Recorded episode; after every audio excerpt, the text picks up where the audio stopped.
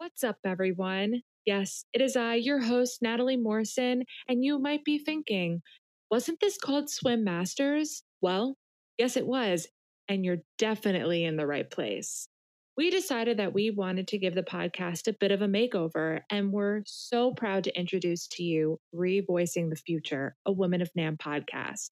Don't worry, it's still the same content, still the same hosts. We just wanted to take this to the next level.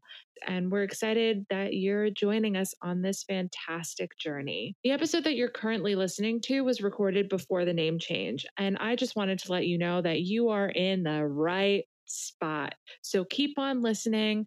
Be sure to subscribe and stay tuned for all new episodes of Revoicing the Future, a Woman of NAMM podcast coming soon.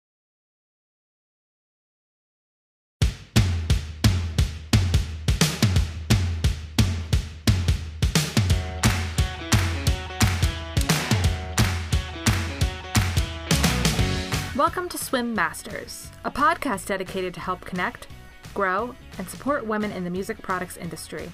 I am your host, Natalie Morrison. The Smart Women in Music Fund was established in 2018 by Robin Walenta, Dee Dee Hyde, and Crystal Morris to expand diversity, inclusion, and support for women in the music products space. Twice a month, I will sit down and host virtual conversations with various women across our industry to help foster mentorship and growth. Now, without further ado, let's dive in. Welcome back to Swim Masters. It's your host, Natalie Morrison here. Hope everyone is doing well, staying healthy. Before we get started, I wanted to ask you a favor. I know, crazy, right? But super easy. If you know anyone who would love this podcast, who would benefit from these episodes, please share it with them. Friends, family, colleagues. I would really appreciate it. Also, if you could give us a rating and a review, we would really love the feedback. And if you could follow us on social media, that would be awesome. We have Facebook, Instagram, LinkedIn, you know the drill. Easy peasy. So that's, I guess, a couple favors, but they're easy ones. With that being said, I'm super excited for today's episode. It's beautiful, it's inspiring, and I hope you learned something and enjoy it as much as I enjoyed recording it. I'm thrilled to introduce to you Moya Nkrumah, who works at Fender in artist marketing, representing black music and culture for R&B, hip hop, reggae, and gospel music. She also worked for ASCAP for a number of years and recently just served on the advisory board for the Recording Academy let's not take any more time away. I hope you sit back, relax, and enjoy. Hi, Moya. Thank you so much for joining us on Swim Masters. Hi, thank you for having me. It's my pleasure. So, basically, I want to talk about your career journey as a whole and really go piece by piece through it. I read the article that you did for Elite Daily. I mentioned that to you when we first started talking. And I want to learn about your journey in college because you went to school for opera. Then you changed your career to work on the business side of the industry, which also sort of mirrored your mother. So I would love to learn more about that. Sure. For college, I went to Cornish College of the Arts in Seattle, Washington. I'm originally from Los Angeles, born and raised, but I ended up going to college there.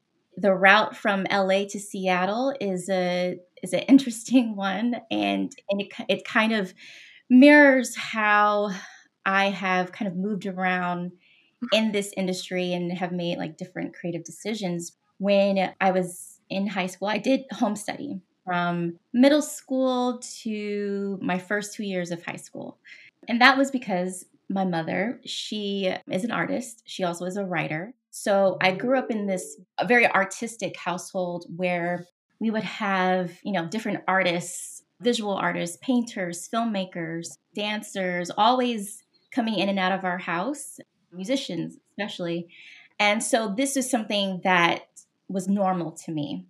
And both my parents are creative individuals. My dad in college. I believe he studied radio broadcasting, and now he is a freelance film editor, but who's also a licensed herbalist and um, like naturopathic like medicine Wow. as well as acupuncture so, so yeah so they instilled in me just this like freedom to have like creative expression and the philosophy in our household was that mediocrity was just not allowed. So like for example whenever i would like when this is when i was much younger but i would draw something on a on a piece of paper and I'd show my mom and you know I'm I'm proud of my drawing. And she's like oh this is this is nice but you didn't fill the space. You know there's all this white space. So it's like yeah don't don't always accept you know just like the first pass through like make it great yeah. you know so that was kind of like what was instilled in me so my journey from doing homeschool all my friends you know they were in school and that I grew up with, they they started making other friendships. And uh, there was a lonely element to, to being homeschooled. But to circle back to that, I wanted to travel with my mom because, like I said, she was an artist. And right. my goal was I wanted to graduate early from high school and move to New York and go to college. I guess Juilliard was the dream and mm. do hmm. ballet. that's that's that was like the plan. since I was a kid. So I was like, okay, homeschool it is. My mom was on board. We can travel. I can I can travel with her on her different projects. But like I said, it is a lonely endeavor being homeschooled and I did miss that social interaction with all of my other friends and I didn't want to miss out on those like rites of passage moments of like going to the prom and like graduation, like all of that. So my mom and I went to go see the movie. This is in the theaters. Ten Things I Hate About You. and, and we always stay like as tradition. We always stay and watch like the ending credits. And I saw that it said in the ending credits, special thanks to Tacoma Public High Schools. And at the time, my aunt lived in Tacoma, Washington. And if you've seen this movie, the school where the movie is set looks like a castle. And in my mind, I'm like, wow, okay, if I want to go to like regular high school, I want to go to that one. That one looks pretty cool. And it just so happened that my aunt literally lived like a few blocks away from that high school. And I asked my mom, I said, Hey, can I can I move in with my aunt? I want to go to this high school. It looks pretty cool. And she said, Yes. so at 15, I packed my bags and I moved in with my aunt and I enrolled at it's called Stadium High School. And it was there that like I, for me, I I found that I just blossomed as a as a creative person. I really got involved in drama. I was always involved in choirs in music throughout my entire life. And just combining those things really gave me like a core group of friendships that I'm still in touch with today, but also really I, that's where I fell in love, fell in love with Pacific Northwest and discovered the school of Cornish and really started honing my craft as a singer and as a as an actor and I auditioned and I got in to Cornish College of the Arts for opera vocal performance. That's a long answer to your question. no, but I I like that the the journey is so interesting, and yeah. I am similar to you. And I grew up. Both my parents work in the arts. My mom's a teacher for third grade recorders, and then fourth and fifth grade band. And then my dad has also like worked in the music business, the business side of the music industry. Yeah, it's a very musical household, and it always has been. So my parents joke around when I would be practicing. So I played the viola growing up, and my brother plays the saxophone and he's studying saxophone in oh, college yeah. right now and it, they thought that they were living in a conservatory because they would hear one person practicing one instrument and the other person practicing the other instrument yep. and yep so you got to college did you know when you graduated that you wanted to give performance a shot or did you think about what you wanted to do before you graduated and decided that you wanted to try to go down the business route so I I'm going to be very very honest here. So while I was in college, like my entire life, like since I was 2 years old, I knew I wanted to be a musician. I just knew like like my first instrument you said you you studied the viol- viola um, i studied the violin that was my first instrument when i was 9 and then you know just being in choir school choirs church choirs throughout and while I didn't have necessarily like formal training, meaning that I had private teachers, it was always part of like either like a, a class that I was taking like at a community college. Because when I was in middle school and high school, like during the time when I was doing home study, I would also take adult music classes in the evening at local community colleges. So that's kind of like where I got my my training for music prior to entering into the conservatory at Cornish. So Cornish gave me that first entry into like conservatory training. Like you have your your voice teacher and you have you taking music theory, you taking all that. So for me at that time, I, I graduated, I still graduated early from high school. I believe I was 16. So I'm the youngest in my program and I'm in a new city, you know, living on my own for the most part. Because I think at that time I, I took like a a gap year and then um, I, I entered when i was like eight, 17 getting ready to go on 18 and so this was like a whole new experience for me so i was just kind of like taking it in. I didn't have a plan necessarily of like okay i'm gonna do this program then i'm gonna go do the competitions, vocal competitions, and I'm gonna go study, get my master's, and then now I'm like a professional opera singer. I didn't really have, you know, like because that's like that's like the typical path, right? Right. Um, but I did I didn't have that at that time at being 17, 18 years old.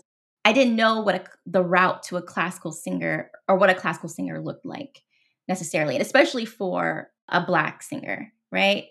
And a black opera singer. There are there are actual examples, but I it was it wasn't always clear at like how they got there, right?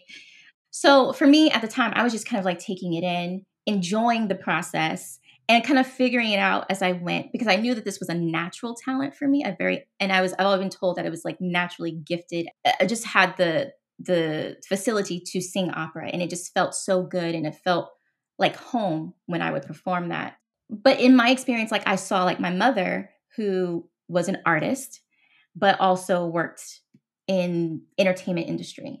And so i had an example of someone in my household that did both things. Like you didn't have to kind of choose one or the other. So for me like i i knew the, that those were kind of like the possibilities. I knew i wanted to be a creative person but i love the idea of maybe having my own business maybe production company because even within the conservatory, I had other ideas. Even when it came to my performance style for recitals, even though it was a modern school, it was very like, no, you're going to stand in the crook of this piano and you're going to sing your piece, you know?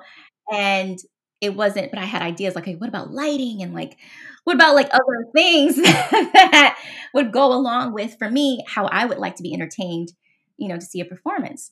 I was kind of met with like those kind of challenges. And I knew that there was more that I wanted to do than just to stand in the crook of that piano and sing these pieces. So, to answer your question, I didn't initially have that plan of like going into business and I didn't even know what that looked like. As far as like the music industry at the time, I just knew like, oh, you're a record label executive, you own a record label.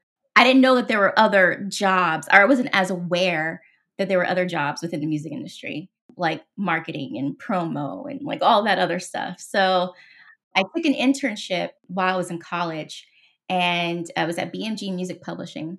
And it wasn't anything glamorous. It was like in the music production like library department for this company called First Com Music.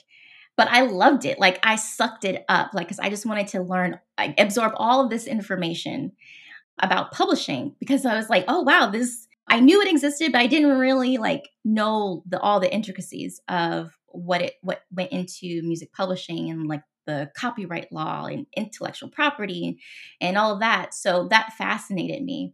I wrote a whole paper in college about the music publishing world and everything that had to do with copyright laws. And I was just so fascinated by that whole world. You have to dig for it yeah. to really understand and take those classes to learn about all that. I still have the book that I have from my first like music business class. Like I love that oh, book. Nice. it's, it's so interesting to me. Um, yeah. Yeah. And and the concept, like what really like intrigued me was just like the concept of you can have an idea, right? Something you just you just thought of. And now that idea can be executed in a way that it now supports, it's profitable and supports like a whole network of of people and an industry. Just because someone can have an idea and that, and that idea can just be a song. It, it could be anything and and just the like i said of intellectual property and who owns it. And it, it was just it was just fascinating to me. That's awesome. So this is a really great transition too because you eventually ended up at ASCAP for a number of years. Yeah. So I'd love to learn about that experience. And then also, like, was your time there really a gateway into the rest of the industry for you? Yeah. So from college and that experience with that internship, I ended up enjoying it so much that they ended up hiring me at BMG. So I left college, I left the conservatory to explore this opportunity. Um, and I remember discussing mm. it with my mom, and she's like, you know, college will always be there. Mm-hmm. so it's like, you know, but these like opportunities, you know, explore yeah. them. You're young and and just see what it is. And if it's if it's not something that you think that you enjoy, you would enjoy doing like forever, or you know that you want to continue exploring then just go back to school you mm-hmm. know you're always a musician no matter what because that's that's who you are so it was just nice to have like that support from my parents so, so i ended up moving back to la and working at bmg in copyright initially and then moving on to getting promoted into the A&R department as a pop rock assistant. And that's when I fell in love with publishing even more and the music industry even, even more. But at the time, this was 2007. Well, this is a period between 2006 and 2008. And that's when, you know, the housing market crash and a lot of music companies, they either folded or they consolidated. And BMG was a part of that process. So I'm in my now like early 20s experiencing a major corporate merger, right? As my intro into the music industry. So BMG was bought by Universal Music Publishing Group, and I saw a lot of people lose their jobs who, you know, were at that company for a number of years, and then ended up working at Universal for a little bit. But at that time, I just felt like it wasn't the right space for me, and I wanted to kind of regroup. And I decided to go back to performing actually.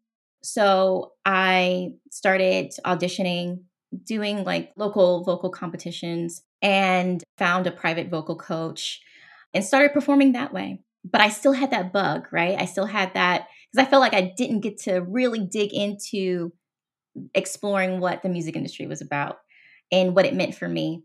So I still keep in touch with a lot of the people that I built relationships with while I was at BMG. And one person in particular I told to say, hey, you know, my last like professional like opera gig was in Louisiana and I said I was coming back to LA but I wanted to see if there were any like and I was looking to start at like the bottom, you know, assistant position anywhere and I was told that there was an assistant position at ASCAP that was available in the rhythm and soul department. I was like, "Hey, I put my name in. Here's my resume."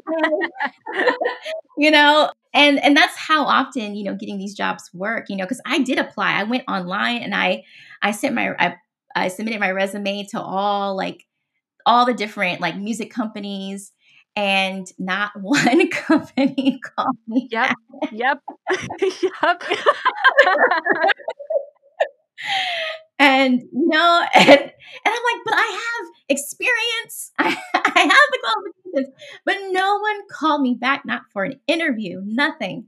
And most of the time, not even to say that, you know, you're not even considered.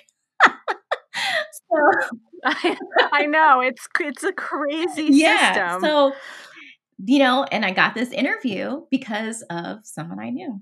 And I'm sure you know, like that's really mostly how this works, right? It's it's word of mouth. It's who you know and more importantly who knows you. So I was able to get that interview and it, it was a wow, I think it was like a three month long process, interview process. And I ended up getting that job. And I said, okay, this is my opportunity. I'm just going to dig in. I'm going to, you know, really dig in to see what this is all about, what this means for me, because I do love working with other artists. I love working with songwriters. I love working with other musicians, and I love the I love the publishing world. So, as an assistant, is definitely where I honed all my skills as far as really like this is a people business So connecting with people to the point where they they want to do business with you. And educating myself on music licensing on performance rights organizations and and what they're all about. And i guess like for those who don't know like what ascap is it's a performance rights organization that supports and represents songwriters uh, music publishers and basically any music that you hear on like the radio or that's streamed or a live performance there are royalties that are generated for it and I worked on the creative side. And so ASCAP and BMI and SESAC, and now like the newer PRO GMR, their jobs are to collect those royalties and distribute them to rights holders. But I worked on the creative side, so I was responsible for maintaining and supporting like the current like artist roster and creating educational like programming for ASCAP members and you know just really engaging with them. And it was I was there for almost seven years, almost eight. Yeah, mm. seven and a half, almost eight years. And I rose up in the ranks at ASCAP from assistant to director, where I was running the LA office for for ASCAP, and it was such a great team of people to work with.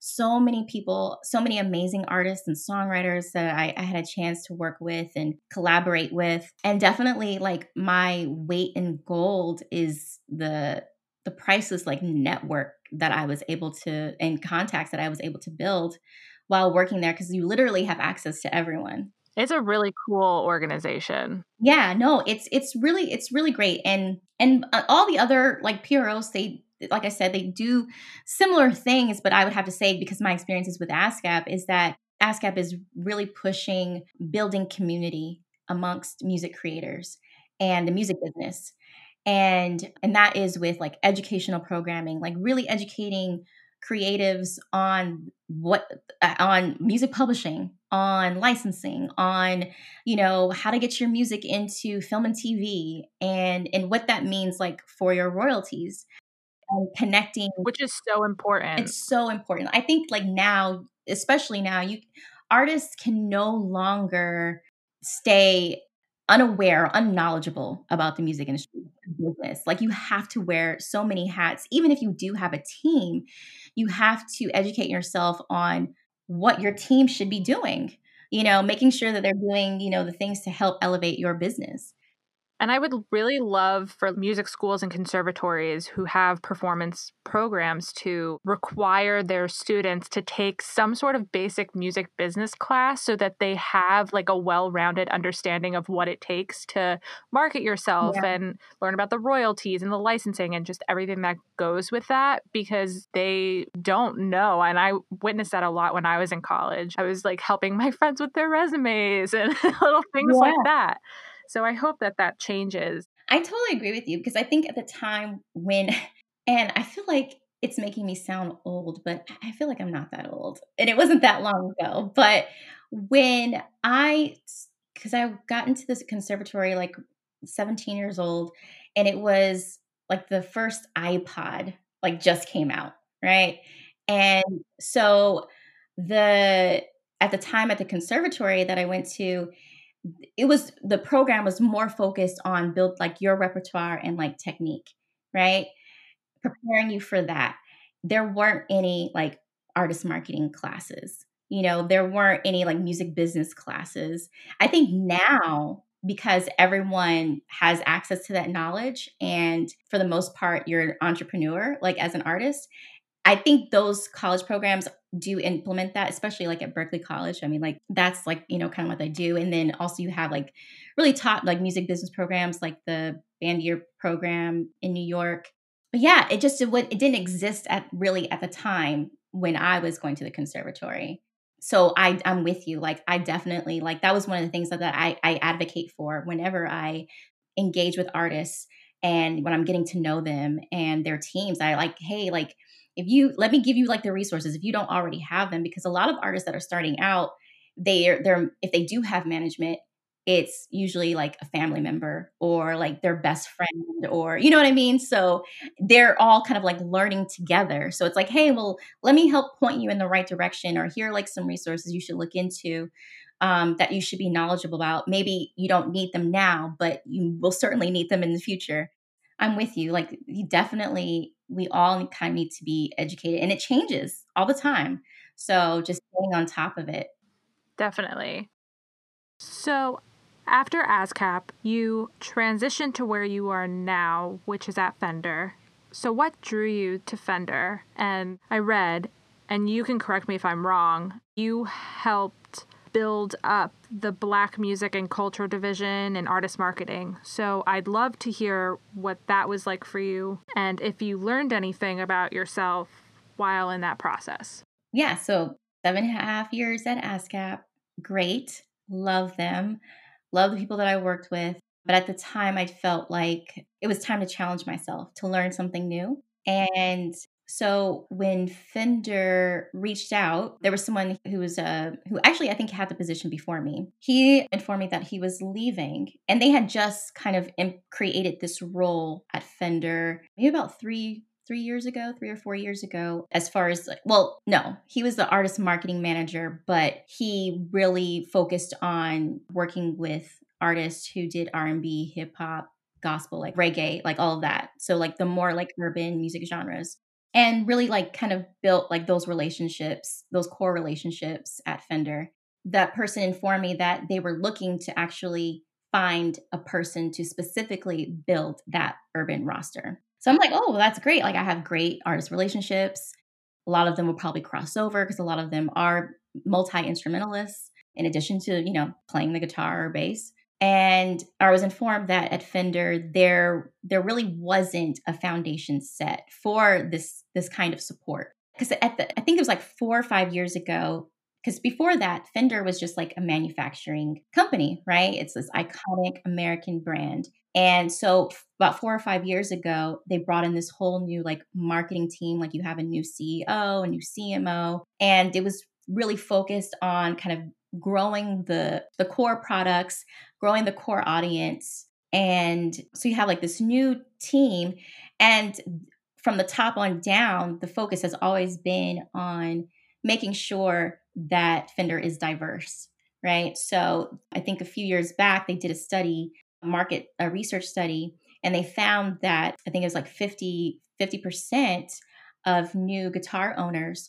were bought by women. So that really kind of changed the way Fender started m- marketing its products, right? Making sure that we're kind of moving away from that stereotype of like the the male like guitar with the long the, the guy with the long hair and like shredding guitar you know? And and all that's great because that's part of like fender's rich history but it's like that's not representative of what the world looks like today you know? Yep. And mm, Fender wants to make sure that you know you're staying you're evolving with your audience and the music you know that we're listening to. So it's always been a focus from the top on down. And so creating this new role for like artists and urban artists marketing manager was yep. definitely like part of the plan. So when the the foundation didn't exist i was like oh wow okay this is a place where this is totally separate from the music industry that i know right? This is now, we are talking about a manufacturing company and musical products, right? Music instruments industry. And I'm like, okay, this is a whole new space where I can learn. I know that there are going to be challenges. I am not only, you know, the only like black person on my team, but I am definitely the only woman on my team.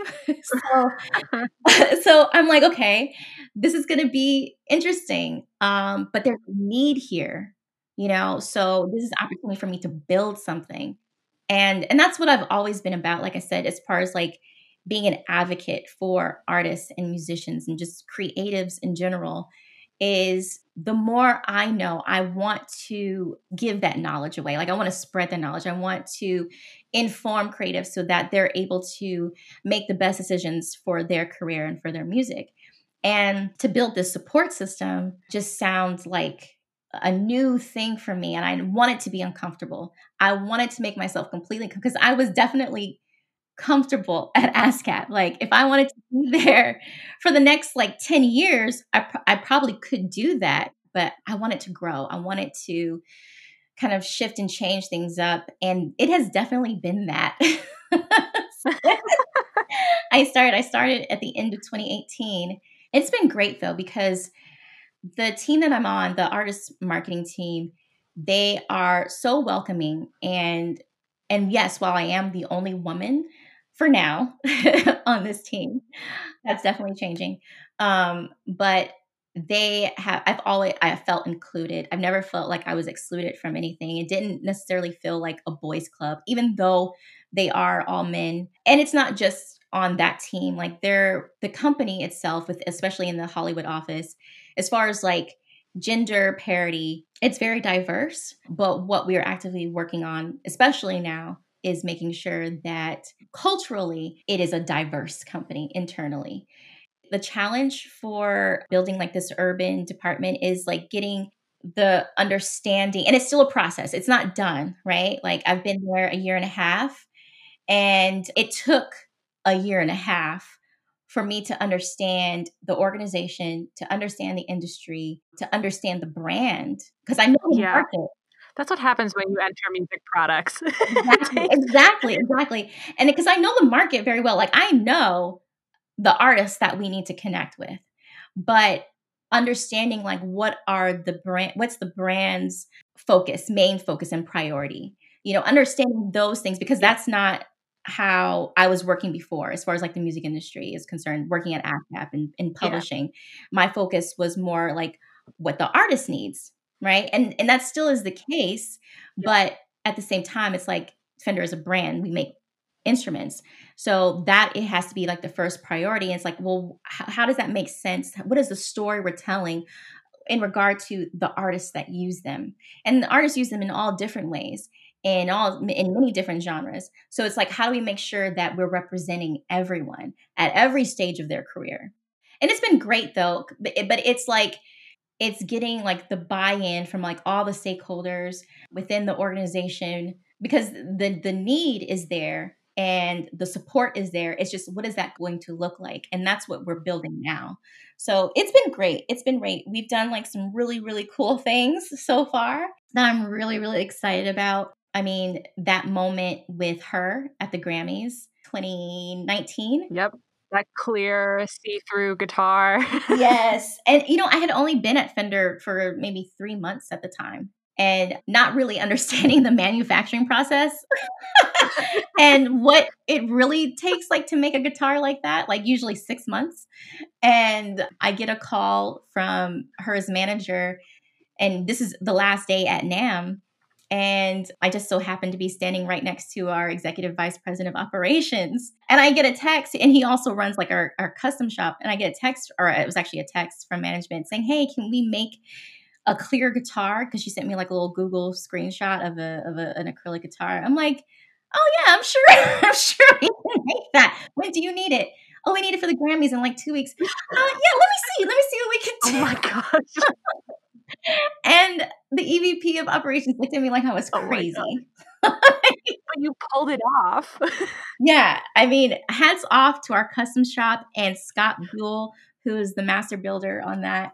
I mean, he did his thing and she's definitely happy and it's definitely like been an iconic moment for for Fender for us and, and obviously for her. But that just showed me, I'm like, okay, this is why I'm here for moments like this and to get artists to that are maybe just starting or emerging to have moments like this you know so that's was like okay let's get to work i love that story so your career is just it's so well rounded that you have so many different facets that you've worked in, but you also serve on the board for the Recording Academy. Did you have a specific motivation as to why you wanted to be a part of the board? And do you have any specific goals that you want to accomplish during your time?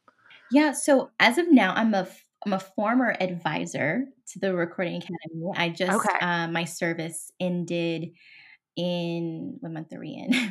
July. it's like, oh my gosh, it's such a strange time we're in.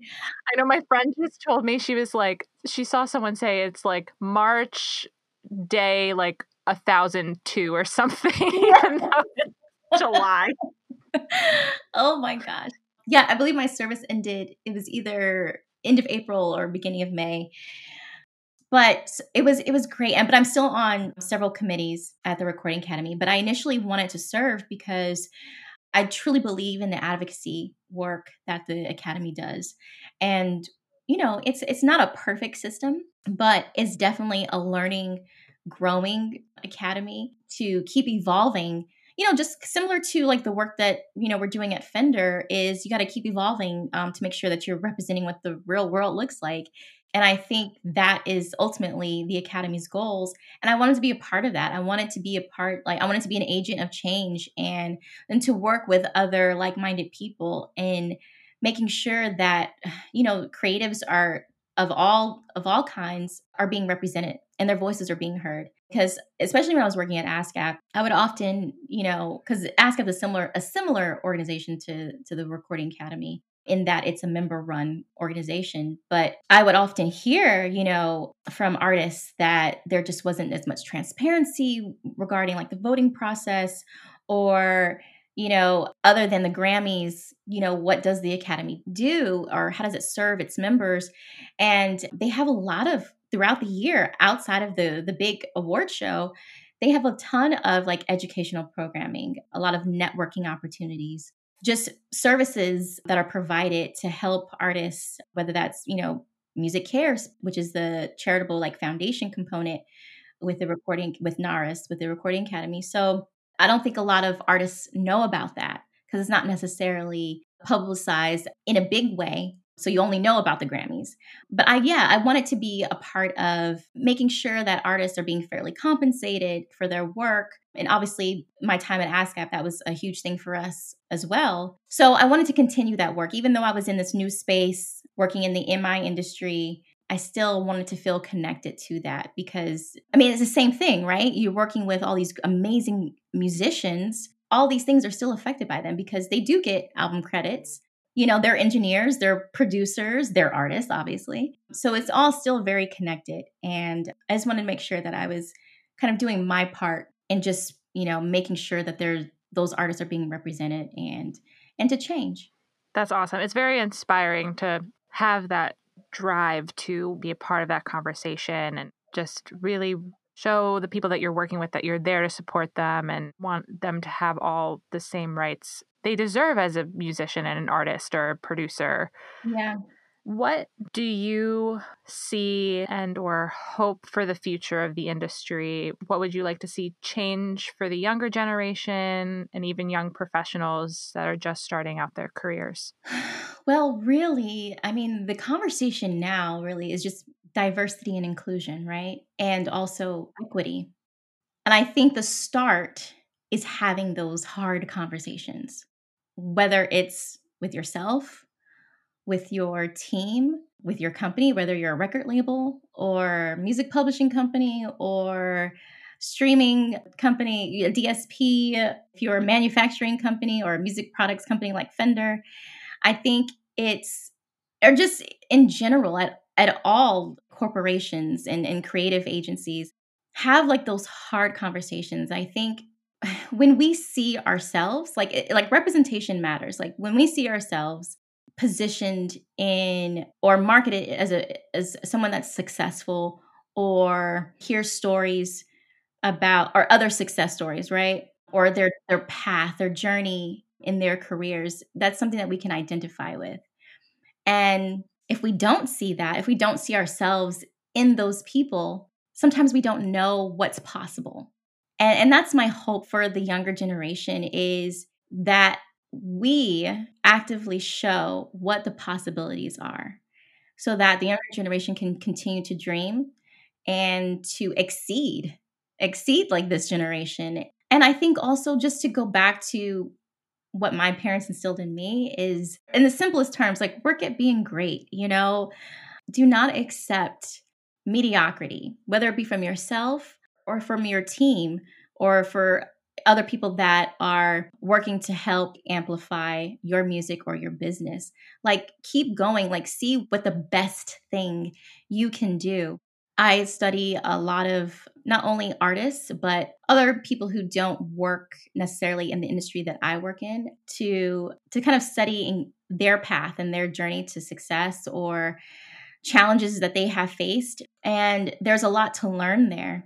If we want to continue a movement or to grow a movement, you know, you have to have like those conversations. You have to have those collaborative conversations, even when it comes to art, when it comes to politics, when it when it comes to everything, when it comes to culture. Let's just keep talking to each other and pushing each other to be better. And having those resources to educate everyone especially the young professionals in the younger generation looking to start careers in any respective industry, not necessarily in music, but showing them that they can do this and there is a place for them and welcoming them with open arms is so important. Absolutely. Absolutely. So, my final question, which kind of ties in everything that we've talked about, as a woman in a male dominated industry, what have you learned from your own experiences that have shaped you to who and where you are in your career today? I think I have been lucky enough to develop a network of like minded women in this industry where we have supported each other and and that's and this network of women have like become like family and within our group, we definitely, if someone's speaking on a panel or if someone's looking for a job, we definitely help each other out. Outside of that, I do have experiences where maybe I didn't get access to certain information because I wasn't in that boys' club. But I think I focus so much on the work that I can do and making myself an asset to creatives, both men and women, that most people would seek me out. Or I've built such a reputation in my career so far that it's easier to have a conversation and to get work done, right? Whether you're a man or a woman, right? I think for me, I've always focused on the work that I do. Even if it if it is the case that I am being treated differently because I am a woman, I work past that. Uh, to be real, I'm a black woman in this industry, so I already have to work much harder probably than than most, right? So that has always been part of my work ethic and it's gotten me into the doors that I've in the rooms that I have been blessed enough to get into and, and actually earned to be into those spaces. And I and I try to attribute that to the work that I have done. And I think for me, I just have to focus on the wins, right? And if I'm up against challenges and things don't work out, that's fine because that's that's how I learn. But I'm just going to keep trying and I guess like that's my main goal. Is like I always focus on like what is the end goal that I'm trying to get. And I don't let the fact that this is a male dominant industry get in the way. Like I already know that. I knew that entering it, especially working at Fender. I knew that coming here. but I I focus on like my main goal is to make sure that the artists that I work with are being represented and that we are actively telling their stories. And there's a conscious effort to make sure, as much as we can do, to make sure that we are being as diverse as possible. And I try not to think about it too much. When you ask this question, what a person does is like they go through their mind and you think of like all the experiences that they've had and you're like and you question that that you've questioned right because sometimes it's not always apparent that you're either being discriminated against because you are a woman or you don't have access to certain things because you are a woman. Like sometimes those things aren't as obvious, right? I think I'm just never tried to take no for an answer. Like just keep pushing towards what I believe in and how I want to represent artists and who I advocate for, especially advocating for myself. Because you can always stand by wins. You can always stand by facts. You can always stand by stats. And sometimes that I have to pull those like out of a hat. I have to advocate a little bit harder than most people sometimes.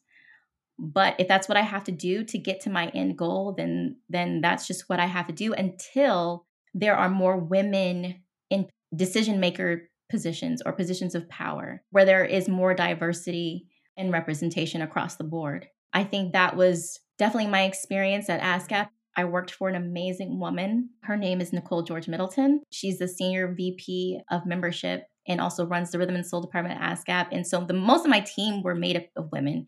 So I had that amazing experience of working for someone who was a decision maker, who actually empowered me to kind of give me almost autonomy into kind of running my space while I was there. So I take that with me wherever I go. And also, like again, with my mother, she got into spaces where not even just being a woman, where, where most Black people at the time weren't. You know, she was in the industry, you know, in the 80s. And there are far few executives or owners of production companies, or, you know, so I had those examples. And like I said, my network of women, like they are all growing in this industry. They're all bosses, you know, so it's kind of creating that support system. And I definitely have that. And I encourage all women to do that because that's very, very necessary. Definitely. I thank you for coming on and telling your story and being a great voice in this industry. Thank you for having me. I, I really appreciate this conversation. It's it definitely is important, especially now. And I appreciate you letting me tell a little bit of my story. Thanks for listening to this episode of Swim Masters. Be sure to join the Swim Facebook group for your chance to submit questions for all upcoming guests. If you would like to learn more, please visit www.smartwomeninmusic.org. This episode was co produced and edited by Stephanie Lamond and Natalie Morrison. See you next time.